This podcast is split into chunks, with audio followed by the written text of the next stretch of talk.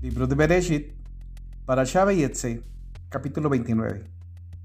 Jacob se puso de pie y se dirigió hacia la tierra de los pueblos del este. Observó y he aquí que halló un pozo en el campo. Y he aquí que junto al pozo había tres rebaños de ovejas, pues de ese pozo daban de beber a los rebaños. Y la piedra que había sobre la roca del pozo era grande. Cuando se reunían todos los rebaños en aquel lugar, hacían rodar la piedra del la boca del pozo y daban de beber a las ovejas. Luego volvían a colocar la piedra en su sitio, en la boca del pozo. Jacob les dijo, Hermanos míos, ¿de dónde venís? Y ellos dijeron, Somos de Haram. Él les dijo, ¿Conocéis a Labán, hijo de Nahor? Y ellos dijeron, Lo conocemos. Él les dijo, ¿Está bien? Y ellos respondieron, Está bien. He aquí su hija Rachel viene con el rebaño. Dijo él, el día es largo aún, todavía no es momento de reunir el rebaño. Dadle de beber a las ovejas y continuad pastando. Mas ellos dijeron, no podremos hasta que todos los rebaños hayan sido reunidos y hagan rodar la piedra de la boca del pozo. Entonces daremos de beber a las ovejas.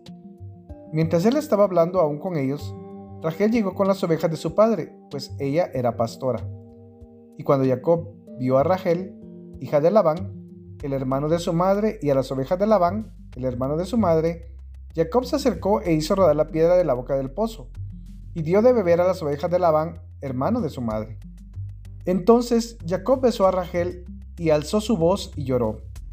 Jacob le dijo a Rachel que era pariente de su padre y que era hijo de Ribca. Ella fue corriendo a contarle a su padre, y sucedió que cuando Labán oyó la noticia de Jacob, hijo de su hermana, que fue corriendo hacia él, lo abrazó lo besó y lo llevó a su casa. Él le relató a Labán todos estos hechos. Entonces Labán le dijo, efectivamente, eres de mi misma sangre. Y se asentó con él durante un mes. Labán le dijo a Jacob, simplemente porque eres pariente mío me vas a servir gratis. Dime, ¿cuál es tu salario? Labán tenía dos hijas, la mayor se llamaba Lea y la menor se llamaba Rachel. Los ojos de Lea eran delicados, mientras que Rachel era de hermosa forma y bella apariencia. Jacob amaba a Rachel y dijo, Trabajaré por ti durante siete años por Rachel, tu hija menor. Dijo Labán, Mejor será que te la dé a ti y no a otro hombre, asiéntate conmigo.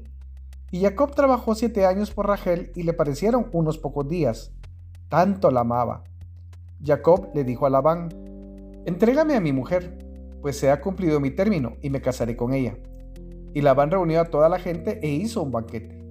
Y al anochecer tomó a su hija Lea y se la llevó a él, y él se casó con ella. Y Labán le dio a su sirvienta Silpa como sirvienta para su hija Lea. Y a la mañana, he aquí que era Lea. Y le dijo a Labán, ¿qué es esto que me has hecho? ¿Acaso no fue por Rachel que trabajé para ti? ¿Por qué me has engañado? Dijo Labán, eso no se acostumbra en nuestro lugar, entregar a la menor antes que a la mayor. Contempla también la semana de esta, y te daremos también la otra por el trabajo que habrás de hacer por mí siete años más. Jacob así lo hizo y completó la semana de ella, y él dio a su hija Rachel como su mujer. Y Labán le dio a Rachel su hija Abila, su sirvienta, para que fuera sirvienta suya. Él se casó también con Rachel y amó a Rachel todavía más que a Lea y trabajó por él siete años más. El Eterno vio que Lea no era amada y abrió su matriz, pero Rachel permaneció estéril. Lea concibió y dio a luz un hijo, y lo llamó Reubén, porque dijo, porque el Eterno ha percibido mi aflicción, pues ahora mi marido me amará. Y concibió nuevamente y dio a luz un hijo, y dijo, porque el Eterno ha oído que no soy amada, me ha dado este también, y lo llamó Shimón. Nuevamente concibió y dio a luz un hijo, y dijo, Esta vez mi marido se unirá a mí, pues les he dado tres hijos. Por eso lo llamó Leví. Y concibió una vez más y dio a luz un hijo, y dijo, Esta vez alabaré al Eterno. Por eso lo llamó Yehudá. Entonces dejó de dar a luz.